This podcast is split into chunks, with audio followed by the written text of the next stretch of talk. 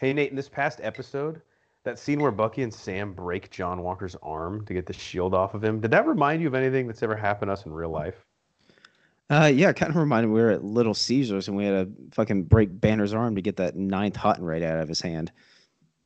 Uh, speaking of which, that reminds me, not gonna be able to be on the finale next week, guys, because I have surgery uh, for my arm. No regrets though. It was it was delicious.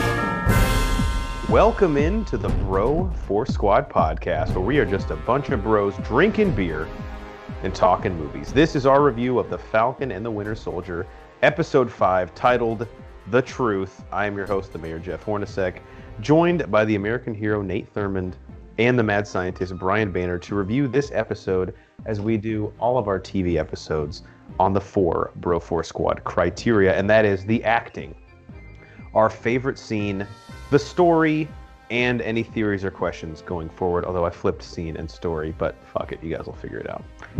So as we get started, let's begin with the acting and the cast. Any of the performances, good, bad, or indifferent? Nate, who stood out to you?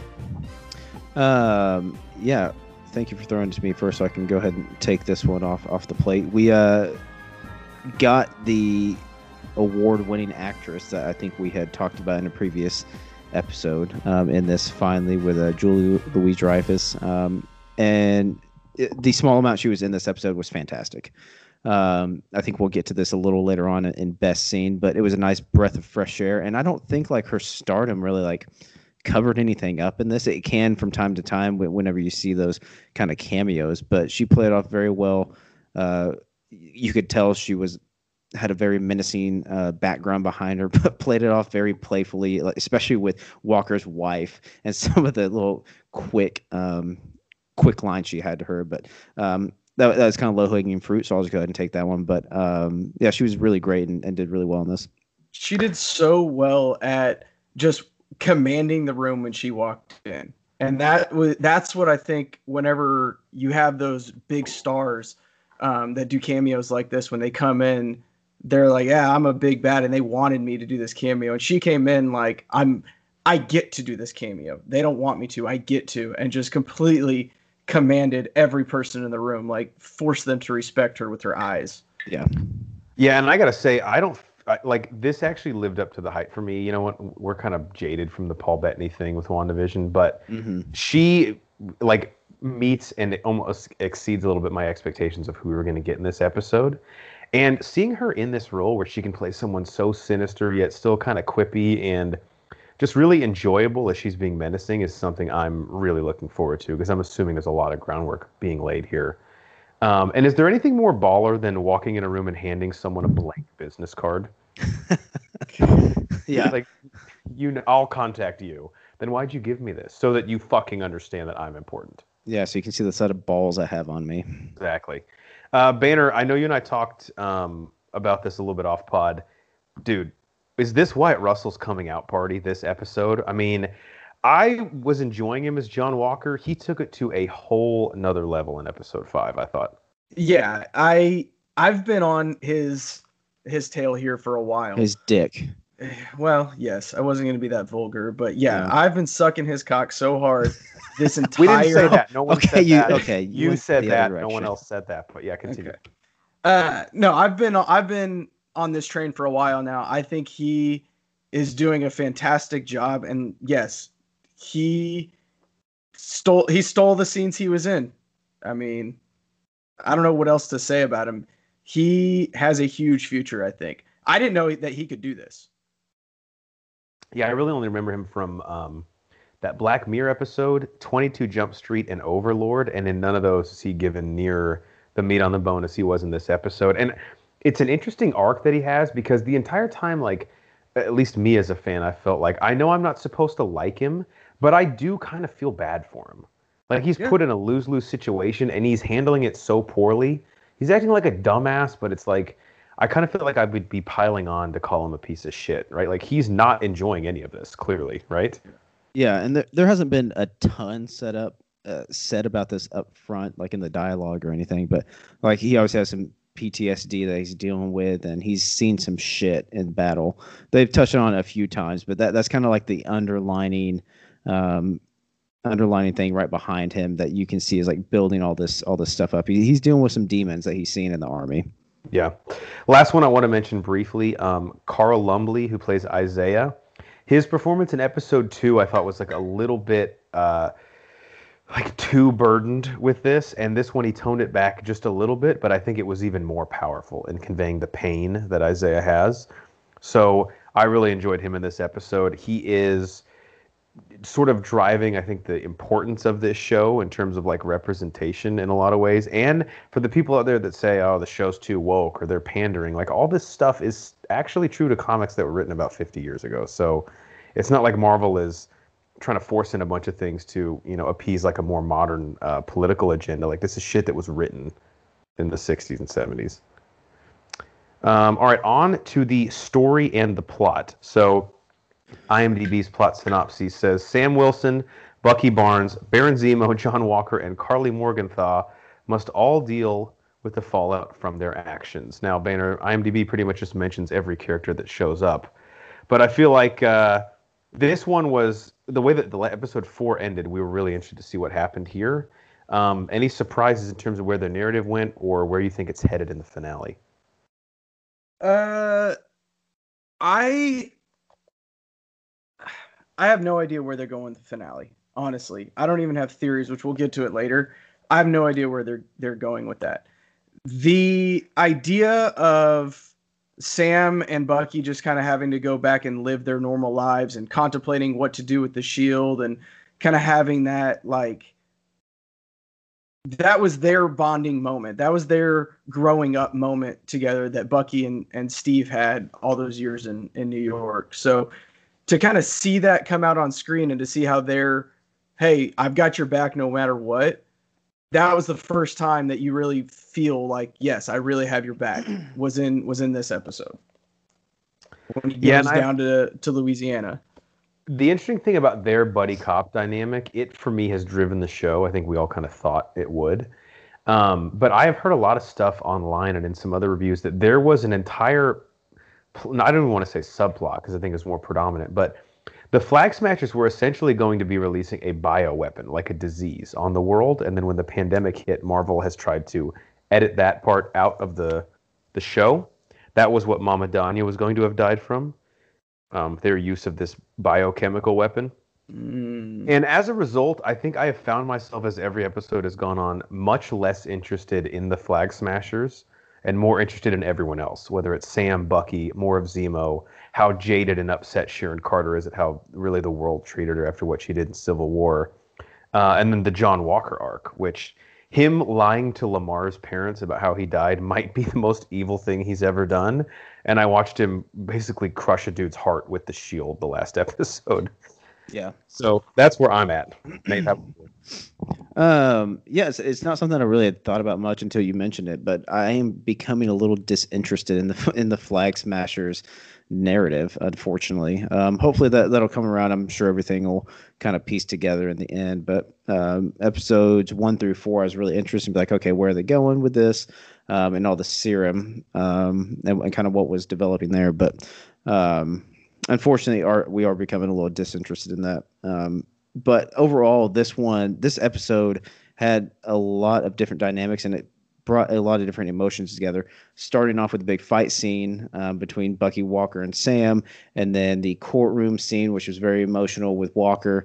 Um, but then, yeah, you get these weird, funny montages, and then um, literally had Buddy Cop written in my notes here. Um, like Mhm. Horn said, you get that Buddy Cop feel back, which was great. Um, you get to see them be a little more playful between Bucky and Sam again.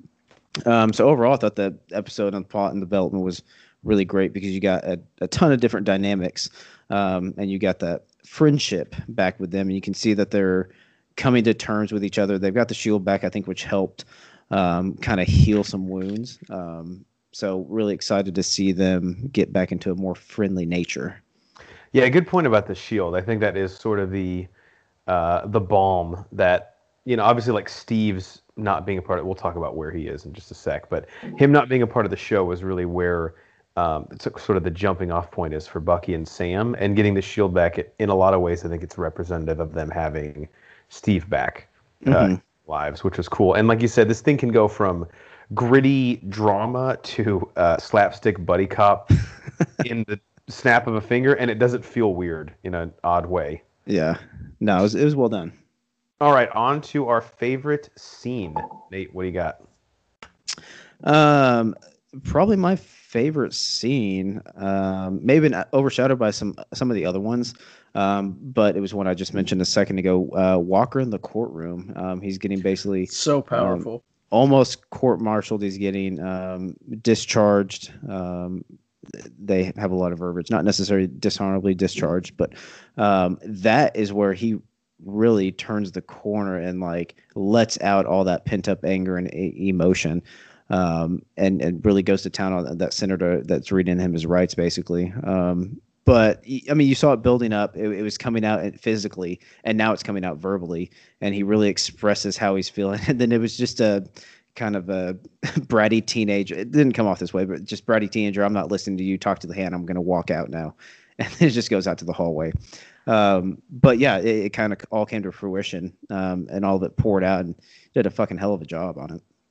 I think it shows how dangerous he really is because him being in that setting, able to compose his thoughts more, it's much more premeditated. He doesn't really have the excuse of like, I just lost control, man. That's why I killed that dude. Because now they're like, yeah. well, you've known about this court case for days, and you're these are the statements you've prepared.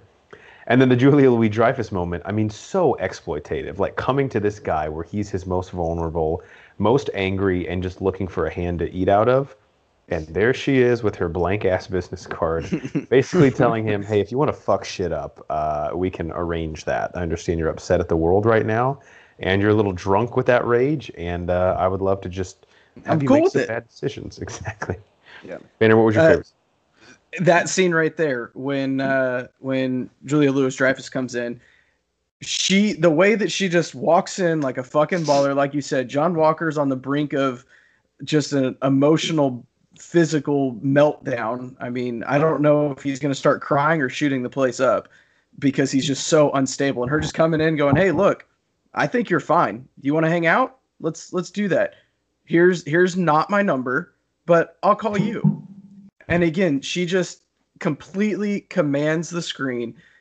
She demands respect of everybody else in the room that she's in and just a great overall scene. And, and uh, Nate, like you mentioned earlier, just her quick little one-liners to uh, John Walker's wife, kind of you felt the intensity, like it almost added intensity, even though it's kind of comic relief. It added intensity to the scene. Yeah, they're like these little backhanded compliments, like, "Oh, your beautiful wife here." Of course, that was tied for second best decision. Um, but yeah, this is like Great a role. Line. She may have had some other other roles that I don't know about, but I mean, just the ones that come to mind. Obviously, Seinfeld, Veep, Veep. Um, on Arrested Development. Like these are roles that completely contrast what she did here, and she killed it. It was awesome. It's got to be fun for her to get to play this. Oh, for sure. Person.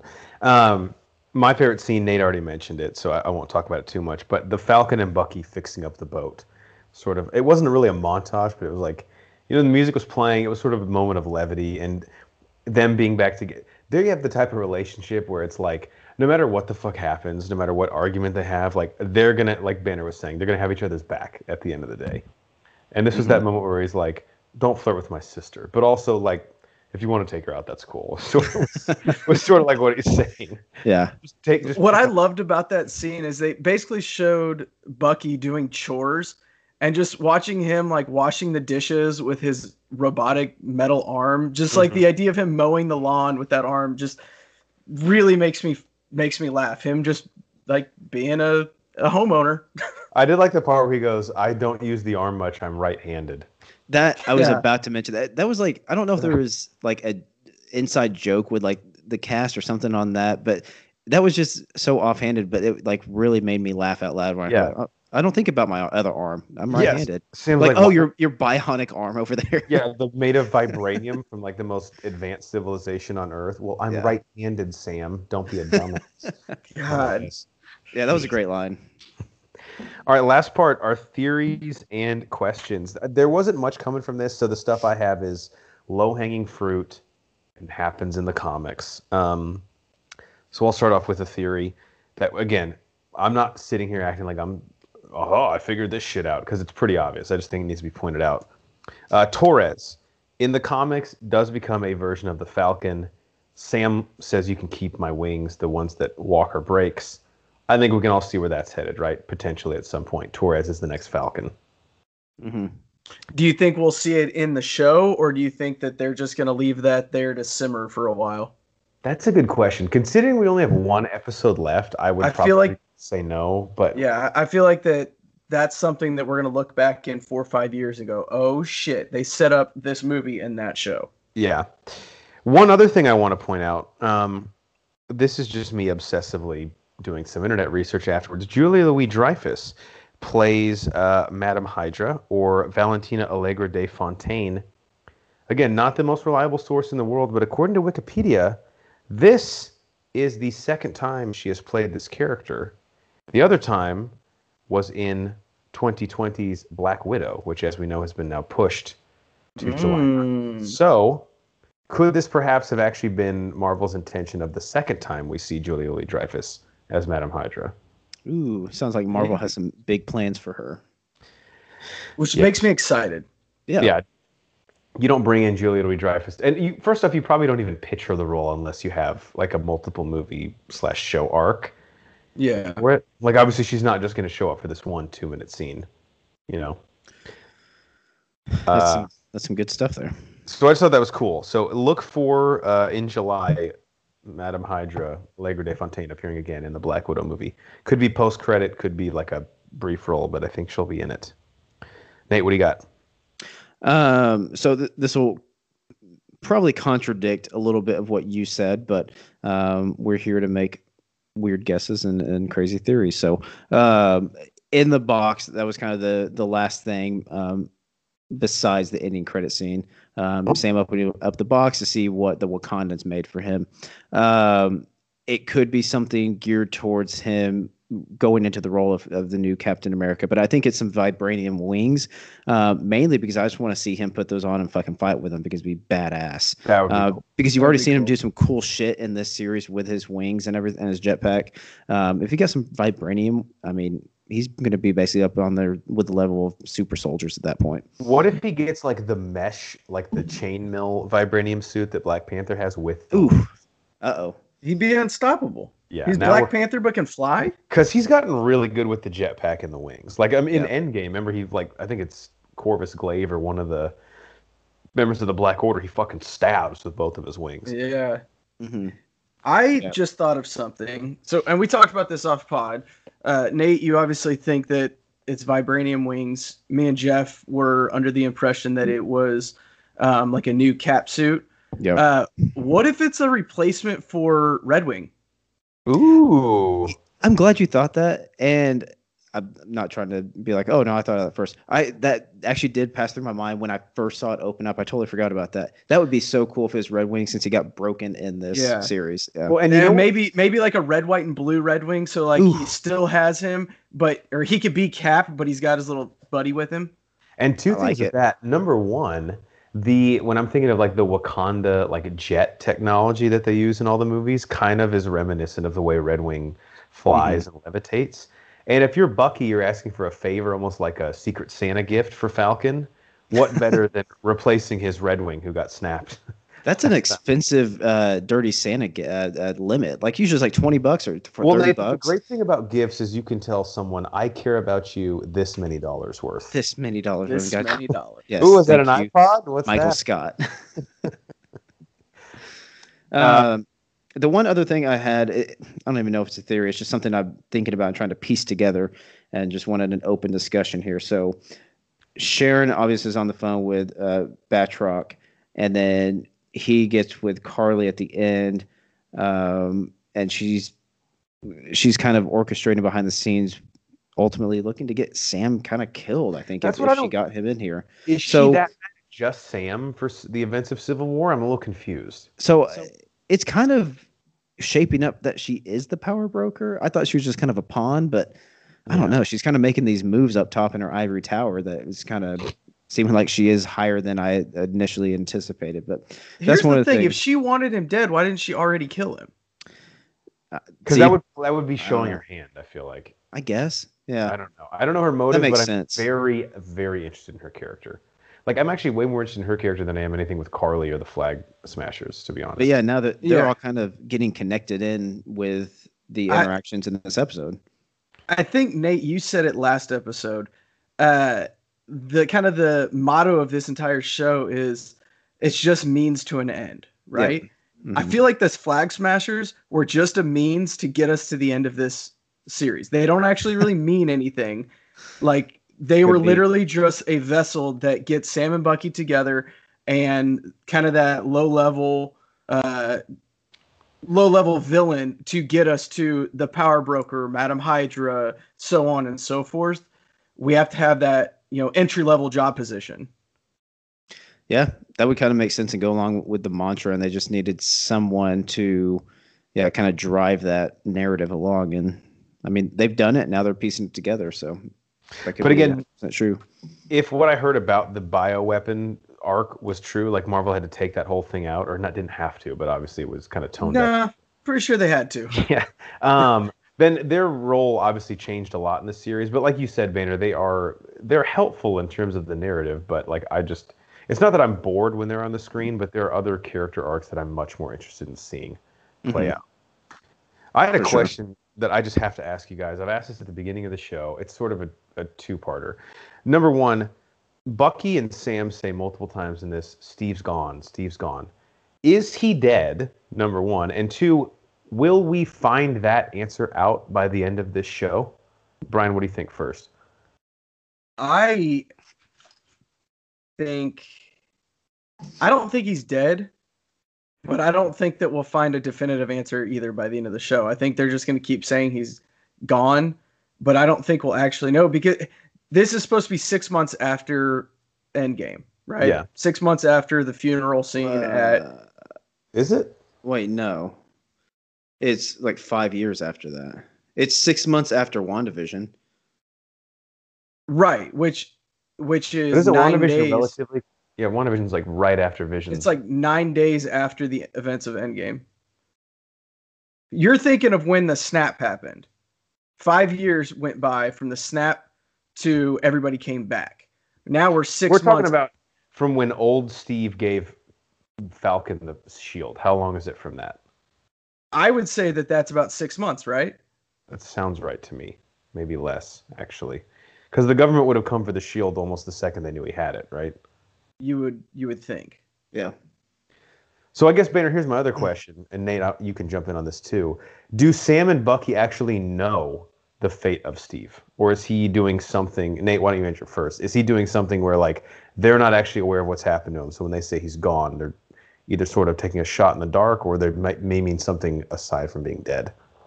Um, I think they know where he's at, and uh, I can't even remember exactly what I said, but I think a couple episodes I'd mentioned maybe a, a reappearance of old Steve, which I, I don't think that's going to happen. Um, but I could very possibly see a mentioning at the end of this series as kind of a tease, saying like, "Oh, we got to go meet somebody, see somebody," and that's kind of the cliffhanger. Um, is that they are going to go find or meet Steve? I think they know roughly where he's at or what he's doing at this point. Dude, I'm gonna get crazy and say he's showing up. Might be non-speaking part. I'd love it. Yeah. Yeah. Yeah. I wouldn't be mad about that at all. I have one more theory, but before I get to that, any of you guys have anything else? No, Uh, my no. My biggest question mark is Sharon Carter now. She I think she is a huge linchpin that we don't know about yet Yes. in this whole series. I totally agree. And even if she's not the power broker, uh, there's obviously more than meets the eye to her character. Um, my last theory involves Baron Zemo. So him uh, being taken to the raft by the Wakandans, which I'm a little surprised by. I thought they were kind of had a bloodlust for him, similar to what happened um, with uh, fuck Banner, help me out. Age of Andy. Serkis character. Yeah, Ulysses Klaue. I thought they wanted his head in their trophy room, but they're taking him to the raft. And I know that I keep throwing this guy in my theories, and none of them have come to fruition yet. But I think General Ross is still at the raft, and he is going to be putting together his version of the Thunderbolts, which in the comics does include Zemo and himself as the Red Hulk. And I think this also ties into Black Widow, knowing that William Hurt plays Ross in Black Widow. Uh, I think, like I've said before, all these years of playing by the book to try and get his super soldier team hasn't worked out. So maybe now Ross has turned to the help of Madam Hydra and he's assembling the Thunderbolts, which is essentially like a more anti-hero version of the Masters of Evil. It's like an anti-Avengers, but they're not explicitly evil. They just kind of don't fucking play by the rules, if that makes sense. That's my prediction. Banner's I like that thinking. prediction. There it is. I think. Well, no, I just have a question. Do you think he was originally going to go to Wakanda, uh, but they switched it up to go to the raft after Chadwick Boseman's untimely passing? Wow. Ooh, that's an interesting thing to think about. I know, man. and I hate I hate to bring it up, and I hate to be that guy, but I just I haven't heard anything really on what they're planning on doing with that situation. Uh, rightfully so. I mean, we're not we're not ready for it yet, but Dude, if if Chadwick were still with us, I bet he would have been in this show. Like they probably would have had Black Panther hunting down the guy who actually killed his dad. You know? right, it, they point. wouldn't have sent they wouldn't have sent the the Dora Dora Milaje. Yeah. he would have come. So I don't know. Yeah, that's tough, man.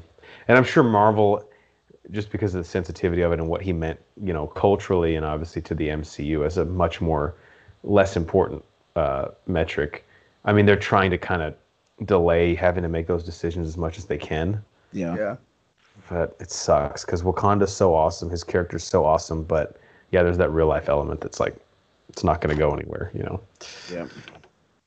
All right, before we let the people go, any last thoughts? We got one episode left on this show, uh, and then I hate to look ahead, but I'm actually really fucking excited for Loki in a few weeks too. Oh yeah.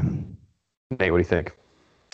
Um, yeah, I'm, I'm loving the thing they're doing with with these and kind of uh, playing into other series and, and really tying things in, like the end of WandaVision. Obviously, we're getting the Doctor Strange feels and all that kind of stuff, so we know kind of where that's going um, with her researching the book now. So excited to see where the end of this one goes and what potential tie-ins are down the road, so my mind can start going crazy after the finale next week. Yeah, I feel like this show um, doesn't have as much to tie up in the finale as I felt like WandaVision did in terms of story arcs. So if they want to like swing for the fences with a few like teases for Yeah. future projects, they have more runway to do that if that makes sense. Like WandaVision had I feel like so many threads that we were like, well, how's this gonna end? Who's this person? Yeah. this is really like, okay, what's happening with uh, the GRC meeting and the Flag Smashers, and then like whatever the fuck you guys want to do going forward, you have time to do it. Yeah, everything's pretty Yeah. tied together. they WandaVision they they threw too many storylines out there and it eventually they just had to cut some whereas this I almost feel like they didn't throw enough out there and so they're like hey last episode let's uh let's get crazy can we see some Jack up some threes, right? We're up twenty. Fuck it. Gilbert Arenas heat checks. Banner, what do you think for the finale? I know you kind of touched on how uh, they put themselves in a good spot. Is there anything you'd be disappointed if we didn't see?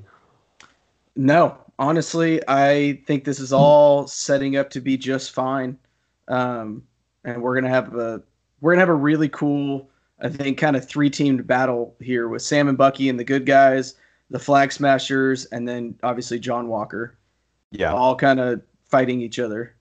We talk ceilings and floors, like potential to be good versus potential to be bad with things all the time. The WandaVision finale, very high ceiling, could have been great, but also very low floor if they didn't come through. I feel like the Falcon and Winter Soldier season one finale, very high floor.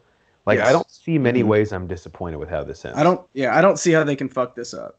Almost, I don't want to say this because it has kind of a bad connotation with it sometimes, but they've almost played it safe with this a little bit. Yeah. But I'm enjoying it because I know the finale is not going to disappoint me. And they had to play it safe after not knowing the reception of WandaVision with them coming out back to back like they Yeah. have. For sure. Yeah.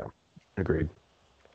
All right, for the American hero Nate Thurmond and the mad scientist Brian Banner, I'm the mayor Jeff Hornacek, and we are the Bro Force Squad podcast. Thank you guys so much for listening to us. One more episode of The Falcon and Winter Soldier, and we hope you'll check out our review for that one. You can subscribe to us on iTunes, YouTube, and Spotify if you type in Bro Force Squad as three separate words.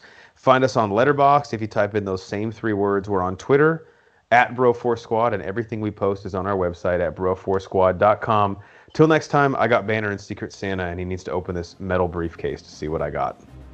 Hope you It's like just it. going to be full of blank business cards. and dildos, but mainly the mainly the business cards. Yeah. Blank dildos. Mm, I don't know what that means, but sure. Well, there's writing on them.